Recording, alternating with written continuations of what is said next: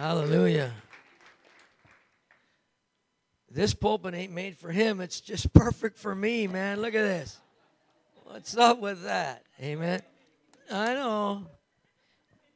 It's a big pulpit.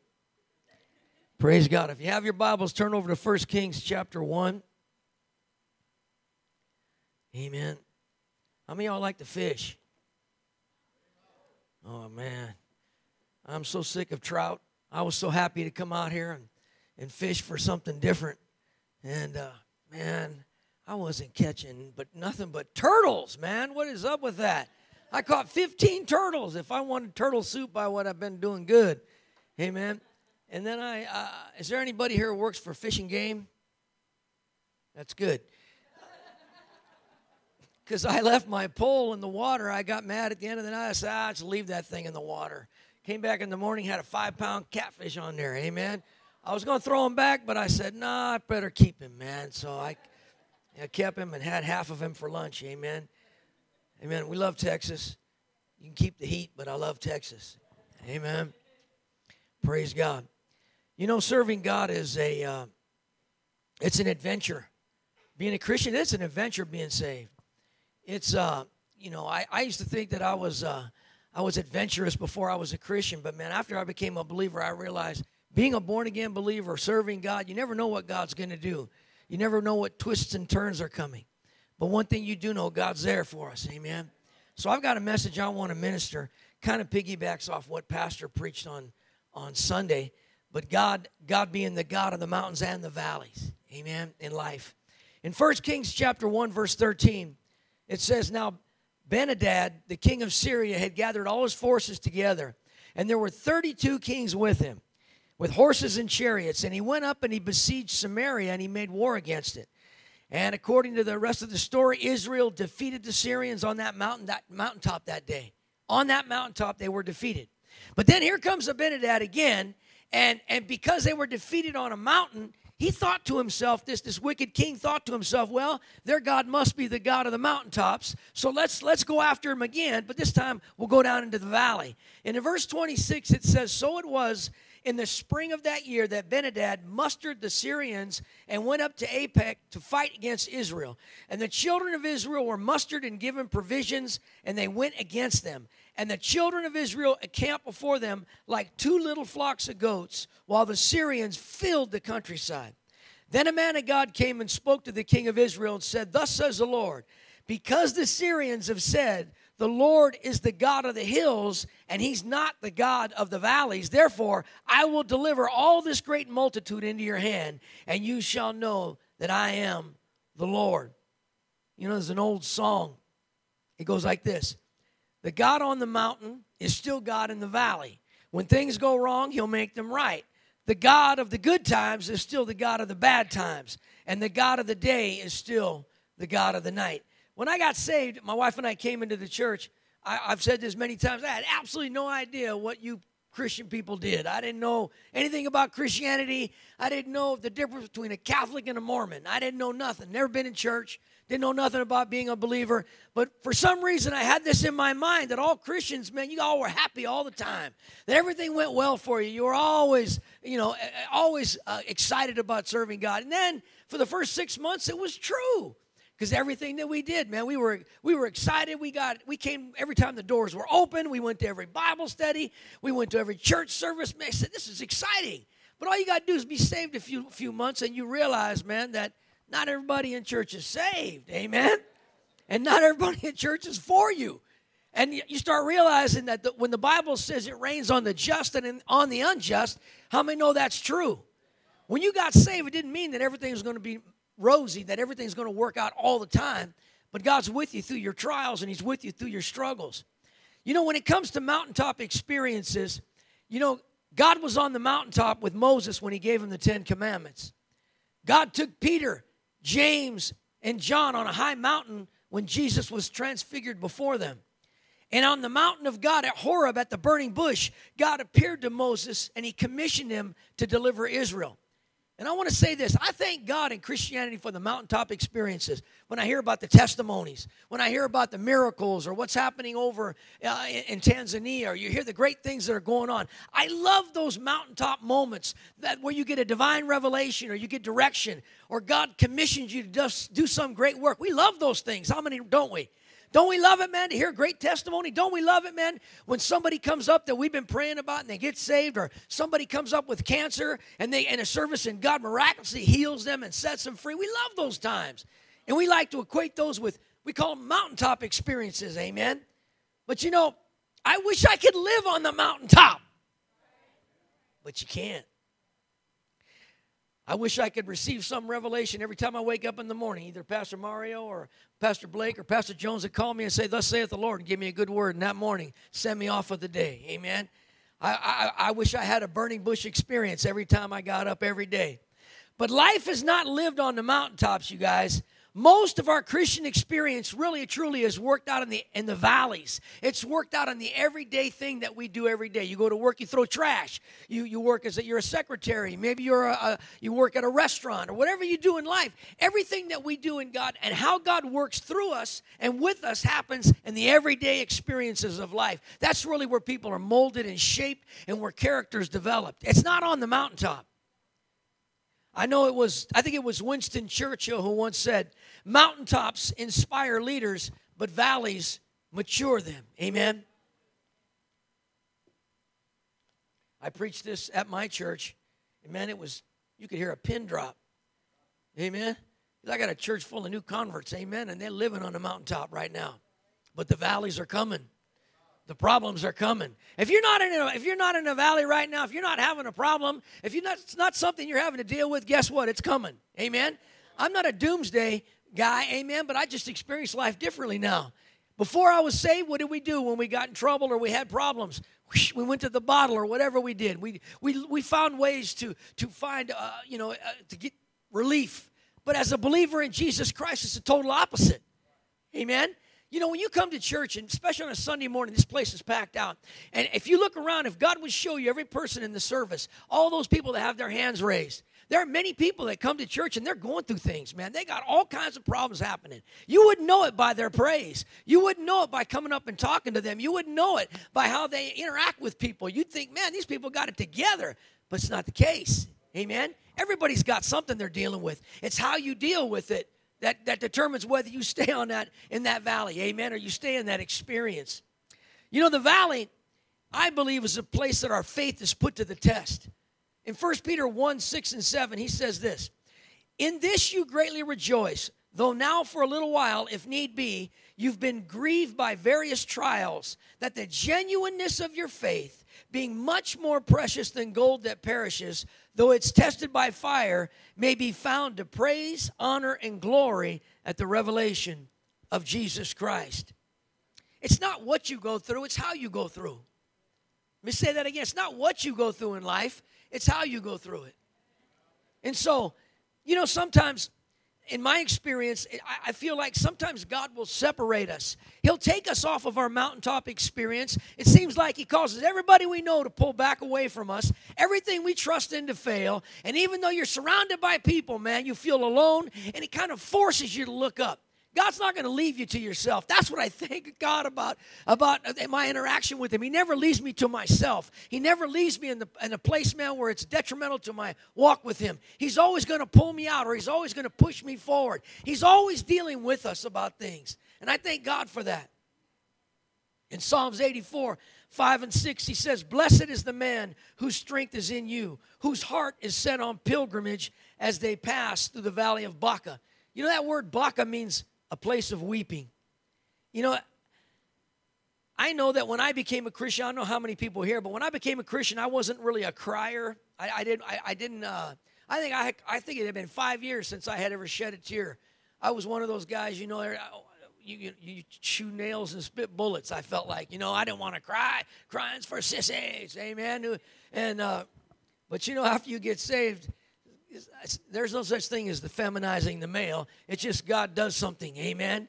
And I remember going to that altar that one time, that that one experience I had at the altar, I got down on my knees and I wept like a baby, man. I didn't care about who was there. I didn't care who was listening. I wiped snot all over the altar. It didn't matter. I didn't care who was watching. Amen. We need more experiences like that. How many know that? We need more experiences at an altar like that. I don't want to just come to an altar and just come down and pray a quick prayer and leave, and I don't even remember what the pastor preached. I need an experience with God. I need God to deal with me. I need God to take me through the valley. Amen. One time, pastor told me, he said, trials have a beginning, a middle, and an end. Amen. A beginning, a middle, and an end. Whatever you're dealing with, that situation or whatever that circumstance is, you ain't going to go through it forever. There's an end to that thing. Amen. Somebody said, it's not our fullness necessarily that attracts God to us, it's our emptiness. It's not our strength that touches God, it's our weakness. It's, it's not our dignity that impresses God, but really, truly, it's our desperation. How desperate are we? Amen. How desperate are we right now for revival? I'm pretty desperate right now. I want revival. I want to see a move of God. Not, not, in our church. I want to see a move of God in America. I want to see a move of God in our fellowship. I want to see God pour His power out. I don't want church as usual. I told I tell the people in Denver they don't know what they got their hands on when I got there. I said I'll shut this thing down. You guys don't want a revival? I'm out of here. And they're looking at me like, "What's wrong with him?" I said I said I want revival. Amen. And you go with me if you want to. If you want to, I, we're going to go through things to get there. We're going to have problems going there. Amen. But I want to make it. I'm tired. I'm tired of working with people, man, who one little problem happens and boom, they stop coming to church for a week. I'm tired of dealing with people. This is just me, okay? That's not your pastor, it's me. I'm tired of dealing with people, man, that they, they have a, a trial or some struggle that happens, and then they come to church, they're mad at everybody, they stop tithing, they're acting like spiritual babies, man, spiritual brats. Hey, man, it's time we rise up as believers, man. Hey, we've been through enough, man. We don't need to, to act like kids. Paul said, when I was a child, I acted like a child. Amen. I don't want to be a kid anymore. I know things are going to happen. I know we all do dumb things. Amen. But I want to I want to be more mature when it comes to trials and struggles. And I want to I, Pastor, I was talking to Pastor yesterday. I want to compartmentalize life a little bit better. Amen. Well, you know, as a pastor, um, many times, man, you can you, if you take everything in that's going on, Sister Susie Q over here tells me, you know, she's got cancer. Then this guy over here in church tells me, you know, he's he's this whole time he's been coming to church, he's been shooting heroin. And this guy wants to leave his wife. And this one over here. And if you're not careful, even in church as a Bible study leader or, or ministry leader, uh, you, you take in all the problems that people have, it'll just it'll devastate you. It'll ruin you, man. You got to be able to compartmentalize and, and where you're at is what you're dealing with. Right now, I'm on vacation. I'm on, right now, I'm preaching but about, about an hour ago, I was with my wife. Amen. When I leave here, I'm going to go back and be with my wife. Amen. Hallelujah. That's how you stay married for 35 years. Praise God. You focus on that. You compartmentalize. You want to make it for God when it goes through, when you come to struggles and trials, you got to compartmentalize things. You got to keep it in a box. Yes, there's this problem going on over here. You pray for it, you deal with it, but then you go back and you got to go to work and you got to take care of the kids and you got to spend time with your wife and you got to do your Bible study. You got to study. You got to be able to do these things. You can't let life kick you to the curb. You can't let your, your valleys, man, ruin your life. There's mountaintop experiences coming, y'all. There's going to probably be a couple in here tonight for a few people. Amen? Something maybe you've been praying about. God's going to meet that need tonight. You know, so I heard somebody say once that God wants to heal you more than you want to be healed. That God wants to bless you more than you want to be blessed. When I say that, most many people don't believe it, but He does. He wants to bless us. But if He gave us everything we asked for, we'd be spiritual brats. Huh?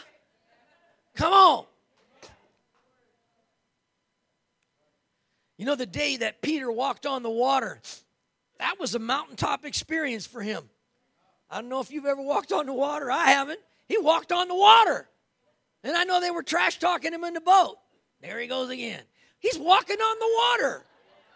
I know he's sunk, and that's all I ever hear preachers talk about is that his faith, his faith wavered and he sunk. Well, when's the last time they walked on the water? He walked on the water, man.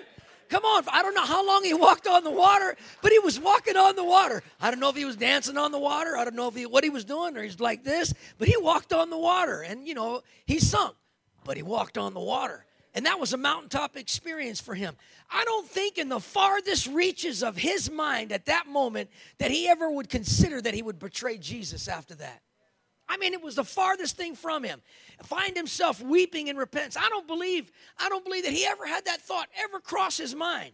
But I believe that God is closer to us in our valleys than He is in our mountaintop experiences. But we think the other way around because God blessed us financially, because God's using you in ministry, or you're praying for the sick, or you cast out devils, or God's using you in music ministry, or whatever you're singing, and you're in your mountaintop, you're, you're in your place, you know, and it's awesome. And God's with you. But you know what? You don't learn anything in the mountaintop. You know, and most of the time on the mountaintop, you don't learn much. It's just a time for you to be refreshed.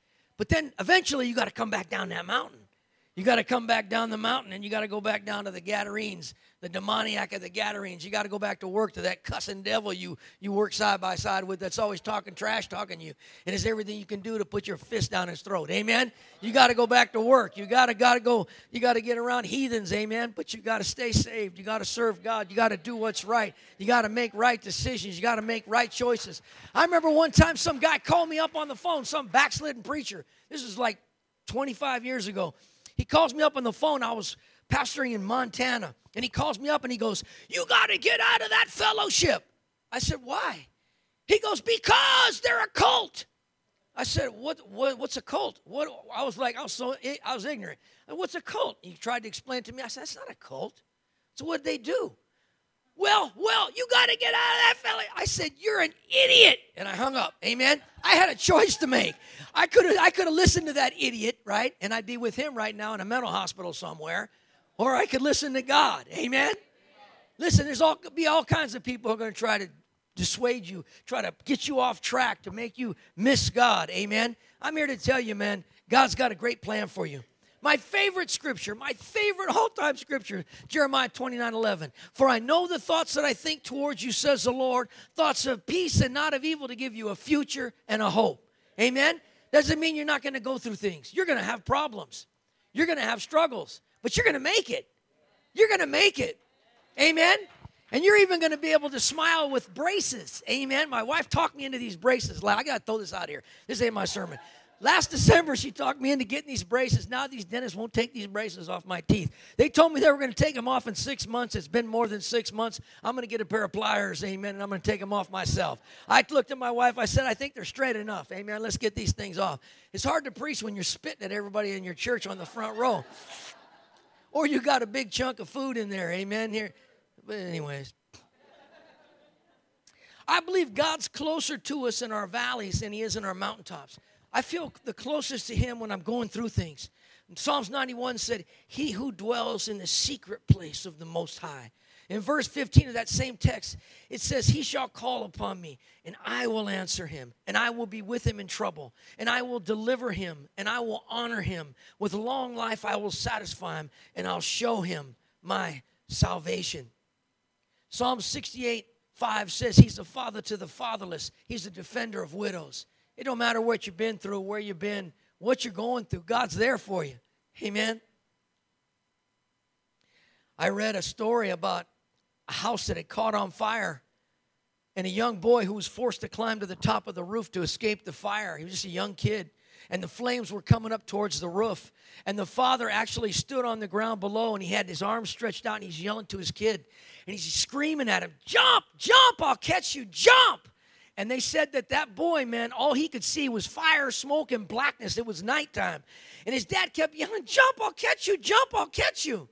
And he says, Daddy, I can't see you. And he looked up and he said, But I can see you jump. And that, that is the epitome. That, that is Christianity. That's God. We don't see him all the time. Sometimes you don't sense him. You don't feel him. You're, it's like, God, where are you? I don't understand. Why is this happening to me? Why do good things happen? Good things happen to bad people, like he said. And why do bad things happen to good people? You pay your tithe. You go to church. You do what's right, man. You love people. You love your wife. You do what's right with your kids. And then tragedy strikes. Tragedy strikes, amen. And you know, usually tragedy strikes, man, at the, the closest to your core. That that that person that you love the most, that family member or that person. That's who that experience is with, amen. And I, have shared this here before, but in 2002, while uh, Pastor Mario, I think, was in Costa Rica at the time. So was Pastor Blake. And Pastor Jones was there. I was at church and uh, I was on staff at the time and we were having a great time. I was sitting there with Pastor Paul, fellowshipping and talking and having a good time and talking about some different things. And my wife was at home. No, my wife was working. She was secretary there. And, uh, and I got a phone call. It was my father in law. And my son at the time, he was 17, was staying with them. And my daughter was here with us.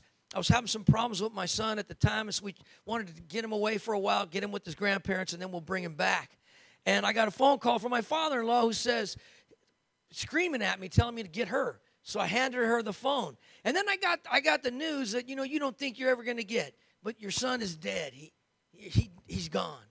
And, and, and uh, I mean, it was like one of those, uh, it was like a serene moment for us because, you know, you don't know whether to cry, you don't know what to do. And I remember, man, I felt like my I was going to have a heart attack. I was like, "What? What's happening here? How can this happen?" I kept calling and calling and calling. It was in Phoenix, and I kept saying, "Wait a minute, um, this can't be happening. What's going on? What happened to him? What What's going on?" And, and I kept trying to get the details. Said, Are you sure that's what happened? Where is he? I, I, was freaking out. I'll be honest with you, man. I almost lost it, and uh, because you know, no parent should ever outlive their kids. Amen. And I remember how it devastated me. It devastated my wife. It devastated my daughter for almost two years. My daughter, man, it took her two years to get it together. She, she didn't uh, actively rebel, but in her heart, man, she was as cold as ice. And she, I remember her telling me one day, she said, it was a Wednesday night service, pastor was preaching, and she said, I got sick and tired of being sick and tired. I got tired of feeling sorry for myself. I got tired of being in pain. And she said she just ran to the altar and got her heart right with God, and God broke it off her. If you meet my daughter today, she's very happy, very outgoing. She'll talk to anybody. She's a very sweet girl. And, uh, you know, my son in law, but, but my daughter is a sweetheart, man. She's a great girl. But you know that most people who lose kids end up in divorce. Did you know that? Like 90% end up in divorce. And I'm not saying because we're strong at all, but I know that I was surrounded by people, just like you guys are surrounded by good people. You're surrounded by good leadership. You're surrounded in a fellowship who will pray for you. And people were inundating us in prayer. They were trying to help us. And I want to share this one story that happened at, at the gravesite. You know, you got to imagine, I only had one son, so I didn't have a father growing up. So uh, when I, I, I, had multiple dads growing up that beat my mother half to death, so I never had any kind of uh, uh, upbringing with men. I, I always had problems, and that's why I used to get in trouble and fight all the time. And and I remember, man, the devastation that I felt losing him. It was like, you know, I was so excited to finally have a son that I was going to be the dad that I never had, that I was going to treat him the way I was never treated. I was going to do things with him that I never got to do with myself. And now he's gone. And I can't, I can't ask him questions. I can't, uh, why did you, what, why, why, why? I couldn't ask none of those questions. And I remember at the funeral, we were at the gravesite. You know, for honestly, when people hurt, people that love you don't know what to say to you. And when they do say something to you, it's usually something foolish or stupid because they don't know what to say. So it's better not to say anything when someone's suffering and love them and hug them. And, and that's what some people should have did. But I'm at the gravesite, and, and this is just me, okay? And I'm sitting next to the casket, and I'm, I'm looking, and I, and I can't believe that I'm in this position. And there's a line, that, like from that wall, halfway over there, lined up for people to hug my wife to tell her they feel sorry for her. And I'm not feeling sorry for myself. I'm just telling you how at that moment or how I felt. And I'm sitting by the casket, and not one single person came up to me. And I'm watching people go back and forth. I'm staring at the casket. I'm watching them hug my wife. And so we finally get ready to leave. My wife's devastated. We're walking back to the car, and a little girl, a little girl, man, about this big, Jamie Campbell's little girl, she's, she goes to my church now. And she's a grown woman now. But she was, she, he was carrying her. And she made, she made him bring her to me. And when I was getting into the car, he said, Wait, she wants to say something and she threw her arms around my neck and wouldn't let me go. Amen. And she was hugging me. And, and let me tell you something that's the best hug I've ever had in my entire life. Amen. That's the best hug I that that it's those types of things that help me get through that eventually. Amen. To push me through. I know I drove a lot of people crazy. Amen. Because I, I you know, you do that, let that happen to you, and you don't act, you don't get a little crazy. Amen. Yeah, I might have been crazy. I mean, my pastor made me preach the next Wednesday. I say made because I didn't want to. he said, You're preaching Wednesday. I said, Okay. I don't want to preach. I don't want to preach. I, what do I preach on? Love. Because it's the only thing I can think of. Amen. But you know what? That's not the end of my life. That's not the end of anybody's life. I, we're still here. Amen. And so things happen in life. And you know, I could go around this room. If I went around this room and I went to different people and I began to ask you some of your life's experiences, some of the valleys that you've been through in life, we could we could make movies out of some of your lives. Some of you in this place have been through so much, so much heartache and pain. But guess what? You're in a Wednesday night service. And I saw you lifting your hands. You ain't fooling nobody. I even saw you smile. Amen. You know why? Because you don't you're not stuck in the valley. Amen. You know what? I want to make I, want my I love mountaintop experiences, and I know many times we go through things, but I want to make those valleys a mountaintop experience. I, the one thing that Pastor he changed my life by this one particular comment he told me. He said, "Take the little things and and, and blow them up." He said, eh, I, I remember the term he used to use. You remember Pastor Mario? What he used to say? Magnify the ordinary. He used to say, magnify the ordinary. I never used to do that. I was always looking for the big things you know, 17 people got saved at the altar call. 27 people got devils cast out of them. This happened. The crusade was great. This was awesome. We did this. No, he said, magnify the ordinary. It's the little things that we fail to give God glory about. Amen? It's the little things that we fail to praise God about. Listen, that's where joy comes and victory in the little things. If you think about all the great things God's done for you in the last week, some of the miracles. I was listening to that one sister over here. I don't know if she's here, but she, the one that her husband had a stroke, and she's testifying one miracle after another. Amen. I was looking at my wife like, wow, I want her to pray for me. Amen. Think about it. Magnify the ordinary. It's the little things that God does in your life that we fail or we forget to give God glory for. And when you begin to do that in your life, you know what happens? You'll be a happier believer.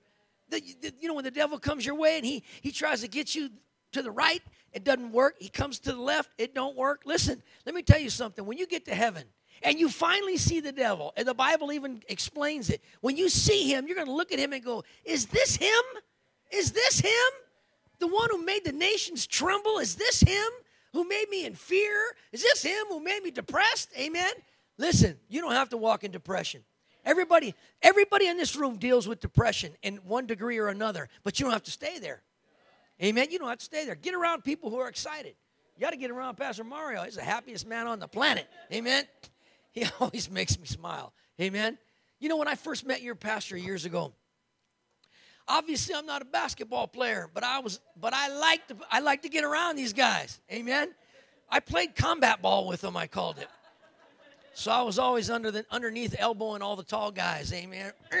Amen. It was fun but but I, of course I'm I can't play no basketball. I was a wrestler and a fighter, amen. And and uh, so he he kept trying to convince me to come play basketball with him. Come play basketball. But it was more just to get to know him and fellowship.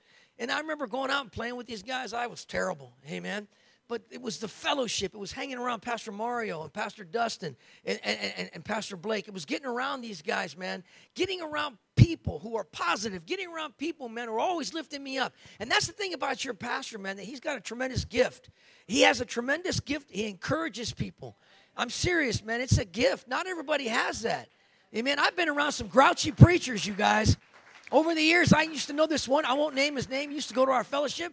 Dude was the grouchiest preacher on the planet. He was always frowning, looked like he was weaned on a dill pickle. Every time I seen the guy, I didn't want to get around him. Amen. He could preach a good word, but he was always, always mean. I don't want to be mean.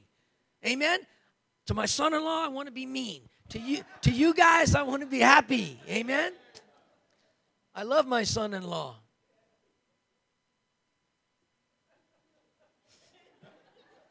my wife right there. I love him by faith.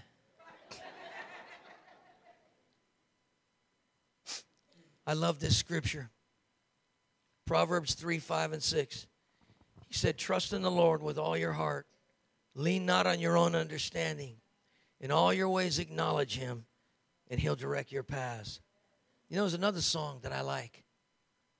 It's an old chorus. It goes like this You got any rivers you think are uncrossable? You got any mountains you can't tunnel through? God specializes in things thought impossible, and He can do what no other power can do. I'm here to tell you, man, listen, God's the God of the mountains and the valleys. He's the God of the good and the bad, the in and the out. I'm always trying to find the good in things. I've learned over the years how to see good in people. Will be at, I, I got uh, people I'm working with just in my particular church. You know, I got a guy that I'm working with. He is the most difficult person that I've worked with in many, many years. Amen. My flesh wants to take him out in the back of the church. Amen. But but but I love I love on him. And I'm always trying to get him to come up higher, come up higher, come up higher, come up higher. I'm not giving up on this guy because in the back of my mind, I remember back in the day the people that did that for me. Because I, I sometimes I think we forget what we were like. Sometimes we forget how difficult we were. We forget how difficult and how much we tormented our pastors. Amen. And when I see people, I, I want to encourage them. I want them to make it. And I'll have I'll have people come through my church and they'll say, you know, why do you why do you uh, let that guy usher? He still smokes cigarettes. I said, well, I'm, I'm sometimes I'll use him to usher and then I sit him back down. Amen. I'll say, have you been doing good? He says, yeah, I stopped smoking a week ago. Good. Get up there and usher. Amen. Then he goes, hey, I'm smoking again. Okay, you got to sit back down. But you can do it next week, next week, one more day. I'm always trying to get him to do right. Why? Because I know what I was like. Amen. I drank for three months after I got saved, alcohol, even coming to church. In fact, I got baptized drunk and nobody knew it. Amen. And I remember I got baptized. I had been saved maybe 10 years. And uh, I got in the baptismal tank, and Pastor Jones was out there, and he goes, What are you doing? I said, I, am I'm doing my first works over again. I was on, I, I don't know, I can't remember. Maybe it was maybe it was after I got on staff. I don't know. But I said, I said, uh, I said, I forgot to tell you, Pastor, I got drunk when you baptized me back then, so I wanted to do it again. Amen. You know, we got to give people a break sometimes. Amen. Because we got to remember where we came from. Praise God. Let me close with this Psalms 23, verse 4 through 6. Yea, though I walk through the valley of the shadow of death, I will fear no evil, for you are with me. Your rod and your staff, they comfort me.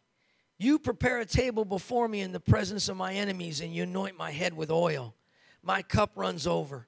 Surely goodness and mercy shall follow me all the days of my life, and I will dwell in the house of the Lord forever. Forever. You know the one thing that I didn't want to be remembered for? I don't want people to see me and think always. I, I stopped talking about that testimony I shared that because I've shared it a long time, but I don't like sharing it. You want to know why? Because I don't want to be remembered for that. There's, I got, amen. I don't want to always be, hey, there's the guy that lost his kid, amen. After I, after my son died, everybody started bringing me all their family members who lost their kids. I didn't know what to say to these people. I was like, God, stop doing that. I don't want to be remembered for that. I want to be remembered for having the victory no matter what comes my way. I want to be remembered, man, for standing up and saying, I'm going to make it. God's going to help me, amen, no matter what happens in life. Praise God. You're bigger than your problem. Amen. And God loves you bigger than your problem. Amen. Come on, let's bow our heads. Father, in the name of Jesus, thank you for this opportunity tonight. God, what in my feeble attempt to share your word, I pray you take those words and turn them for your glory, God. I pray that not a single person in this room tonight is going to walk out here the same. I lift up every single man, woman, boy, and girl in this place that's struggling, God, that's felt like giving up, felt like saying, I'm going to throw this, I, I'm throwing the towel and I can't do this. God, I pray you would restore faith in them again. God, trust in you. Lord, I take authority over every distraction right now. I bind the devil. I bind distractions. I bind luring spirits. And I thank you, God, for what you're going to do with every head bowed and every eye closed. First and foremost, before we move on, I want to ask all over this place front, back, sides. You're here and you don't have a personal relationship with Jesus. You know, when I came into the church, nobody had to come up to me and say, You're not right with God. You're not living right. Uh, you're not saved. I knew that, and so do you. So if that's you tonight and you know, and tonight's your night, tonight is your night. You're not here by accident. God brought you here. It doesn't matter who invited you, God brought you here. So tonight, if you don't know the Lord, you're backslidden and your relationship with God is not what it should be before we do anything else, I want to get this straight. But I want you quickly all over this place with no one looking around, front, back, sides. Say, you know what? I want I want tonight to be that night. I want to make it right with God. I want to start fresh with the Lord. If that's you, hold your hand up, wave it at me, put it right back down. Say, pray for me. I need God's forgiveness. I want to be right with God. Hold it up, put it right back down. Thank you, Jesus. Thank you, Jesus. Hallelujah. I want to pray for those people tonight. You know, depression is a sneaky little thing. It can come on through self pity, it can come on through trials and struggles, and comes on us through the things that we deal with in life. But if you're not careful, it'll rob you of your joy, it'll rob you of your victory. It'll rob you, man, of your of your walk with God. It'll make you ineffective and fruitless. Tonight I'm going to open up these altars and I want to I want to ask all over this place if you here you've been you've been nursing something. There's something going on in your life and you know what? You're like feel like saying I quit. I don't think I can do this. In a minute, we're going to open up these altars and I'm going to ask you to come. I want those that are struggling with depression, I'm going to ask them to come. And I'm going to pray for those that are in this place tonight. You're sick in your body, you're in pain. Uh, the doctors have given you an evil report. We're going to believe God with, with you, amen, for a miracle. Trust God to see you get healed, amen. Come on, let's all stand together. We're going to open up these altars. Maybe you want to come for whatever reason. This is the time to get and come and talk to God. Let's do that, amen.